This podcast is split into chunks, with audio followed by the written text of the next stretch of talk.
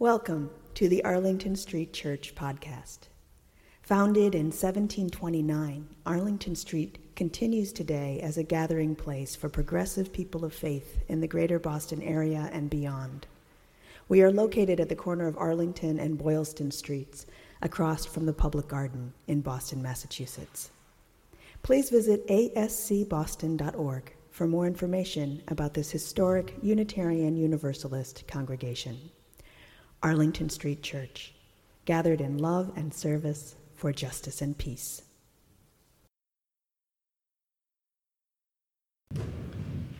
In these darkest of dark days, the angelic message echoes across the century Fear not. Fear is stealing our peace. Fear takes our time and rips us away from freedom. Fear is a thief of joy. Jesus was born into a particularly fearful time. People were being terrorized by the kingdoms of King Herod and of Rome. Jesus, however, spoke of the kingdom of God on earth as it is in heaven. If he had wanted to stay out of politics, he could have spoken of the family or community of God, but he invoked a kingdom of nonviolence, justice, and love. Along the way, he got good and mad in the temple, calling those hawking their wares a den of thieves because they had made it a center of collaboration with Roman imperial rule and taxation. And in the final week of his life, he entered Jerusalem on a donkey, unarmed, speaking truth to power, preaching of a coming reign of justice and peace. Obviously, Jesus' challenge to the authorities angered some very powerful people. His life was ended with a political execution, the same crucifixion used by Rome for those who defiantly rejected imperial authority. But tonight, we celebrate his birth. And given the context of his life, how extraordinary that as the star appeared, the angel said, Fear not. Fear has its place. Our survival depends on it. Triggered in the most primitive part of our brain, fear alerts us to danger, fight, flight, or freeze. It gets our attention like a fire alarm. But once it's activated, its job is done. Keeping it on after you've noted it doesn't make things better. Turning it up only makes things worse. It makes you alert, but it isn't the solution. Fear, like fire alarms, can't put out fires. Competing top 10 fears lists include failure, success, dying, intimacy, spiders flying, public speaking, heights, the dark, rejection.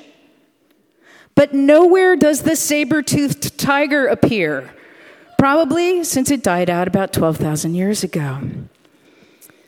The stakes are much lower now, but fear takes up much more space in our lives than it's due. It has a way of striking nameless, unreasoning, unjustified terror in our lives. It's a debilitating dictator, penetrating the heart, poisoning the spirit, and paralyzing us emotionally, physically, mentally, and spiritually. Some even say fear is more powerful than love. Don't believe it. Love is so much more powerful than fear. And fear and love cannot coexist. British psychologist Robert, Robert Holden writes While traveling through Bodh Gaya, I met a Buddhist monk who gave me the single most useful piece of advice about how to relate to fear. He told me, When you are afraid, don't say, I'm afraid. Say instead, I am with fear.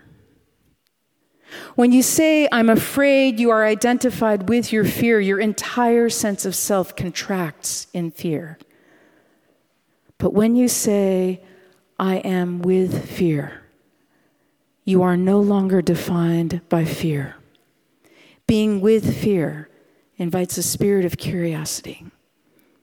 A space opens in which love can work a miracle.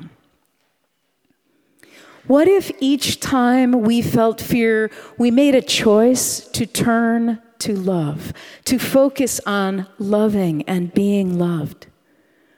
What if we decide to choose love over fear? Fear not. Holocaust survivor Elie Wiesel has my favorite fear not directive.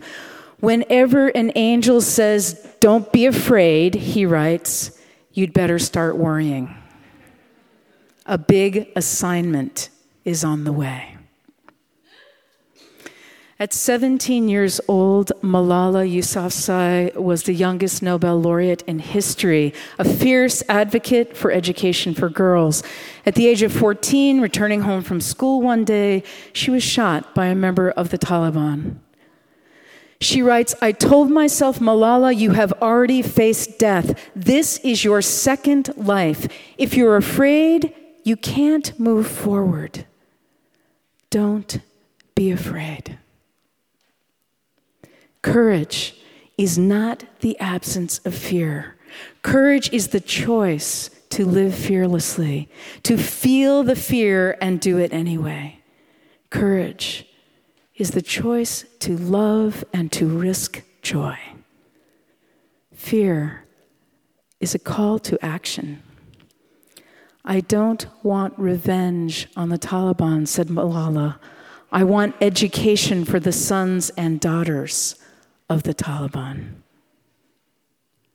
Fear not. From the sublime to the ridiculous, the fearless among us have a sense of curiosity, wonder, enthusiasm, and adventure. In the movie, we bought a zoo. The Matt Damon character is speaking to his son about girls. You know, he says, sometimes all you need is 20 seconds of insane courage.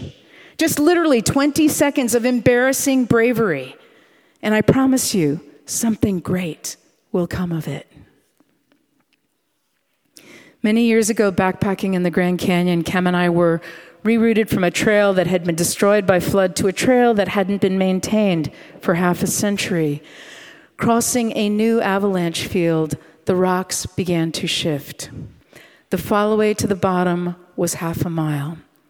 I felt fear. The entire trip, in fact, was marked with fear. Meeting a father climbing out with his young son who had been brutalized by the 115 degree heat, and a pair of hikers who couldn't find water.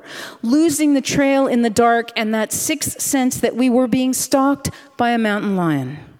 Me tripping and falling on the narrow trail, perilously close to the edge climbing out on the final afternoon, focused on the canyon rim and a vision of kneeling and kissing the ground, we lost the trail again. Kem forged ahead, I circled to the left. I spotted a cairn marking the trail, but as I approached, I realized someone had set a trap, placing the rock pile at the edge of a cliff. If we, anyone, had come upon it in the dark, they would have walked off into space. Horrified and angry, I began to dismantle the pile. And then from above, I heard two things Kem shouting a single sharp curse, followed by a sound I had never heard before but knew in every fiber of my body the unmistakable rattle of a rattlesnake. I rushed up, my heart pounding out of my chest. A rattlesnake had indeed suddenly appeared and coiled up at Kem's ankle. But she had jumped and run, pack and all, and the rattlesnake slithered away. The Hopi people, one of the tribes for whom the canyon is sacred, believe that the snake is a sign of transformation. To have a snake cross your path is unimaginable good luck. Kem was ecstatic, but I'd had it. Clearly, she had never watched Venom ER. As I sobbed, Kem exulted. And the year that came did indeed bring extraordinary transformation. Fear not. To conclude, here's one of my favorite stories of fear, courage, and love. In the fall of 1968, the Pine Ridge Reservation's Lady Thorpes went to Lead, South Dakota to play a basketball game. Getting ready in the locker room, the Pine Ridge girls could hear the Lead fans yelling fake Indian war cries. The drill for the pregame warm up is for the visiting team to run out onto the court in a line, take a lap or two around the floor, shoot some baskets, and then go to their bench at courtside. Then the home team comes out and does the same, and then the game begins. Usually, the Lady Thorpes line up for the entire entry more or less according to height, which means senior Donnie DeCory goes first. As they waited in the hallway leading from the locker room, the heckling got louder. The lead fans were yelling epithets like squaw and worse. Some were waving food stamps. The lead high school band joined in with fake Indian drumming and a fake Indian tune. Donnie DeCory looked out the door and told her teammates, I can't handle this. Sue Ann Big Crow, a freshman, 14 years old, quickly offered to go first. Donnie gave her the ball. Sue Ann came running onto the court, dribbling the basketball with her teammates running behind. She went right down the middle, but instead of running a full lap, she suddenly stopped at center court, and the noise of the crowd was deafening. Sue Ann turned to Donnie and tossed her the ball. Then she stepped into the jump ball circle at center court, unbuttoned her warm up jacket, took it off, draped it over her shoulders, and began to do the Lakota shawl dance. Sue Ann had competed in many powwows as a little girl. She knew all the traditional dances. The dance she chose is a young woman's dance, graceful and modest. Sue Ann began to sing in Lakota, swaying back and forth in the jump ball circle, doing the shawl dance, using her warm up jacket for a shawl. The stands went completely silent. Later, a teammate said all that stuff the lead fans were yelling, it was like she reversed it. In the sudden quiet, all you could hear was Sue Ann Big Crow's Lakota song. Then she dropped her jacket, took back the ball from Donnie DeCory, and ran a lap around the court, dribbling expertly and fast. The fans began to applaud. She sprinted to the basket, went up into the air, and put the ball through the hoop, with fans cheering loudly now. It was funny, Donnie DeCory said, but after that game, which we won, the relationship between Lead and Pine Ridge was tremendous. When we played Lead again, the games were really good, and we got to know some of the girls on their team. Later, when we went to a tournament and Lead was there, we hung out with them eating pizza together. We got to know some of their parents, too. What Sue Ann did made a lasting impression and changed the whole situation. We found out there are some really good people in lead. In 1989, Sue Ann Big Crow led her team to a state A championship, making Pine Ridge the only Native American girls team to win a state championship in South Dakota. Fear not.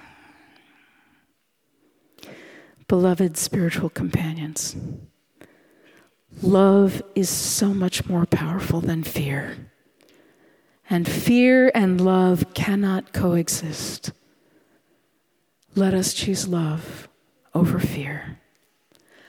Listen for the angel's song. Behold, I bring you good tidings of great joy, Glory to God in the highest, and on earth, peace, goodwill toward all people. Fear not. Amen.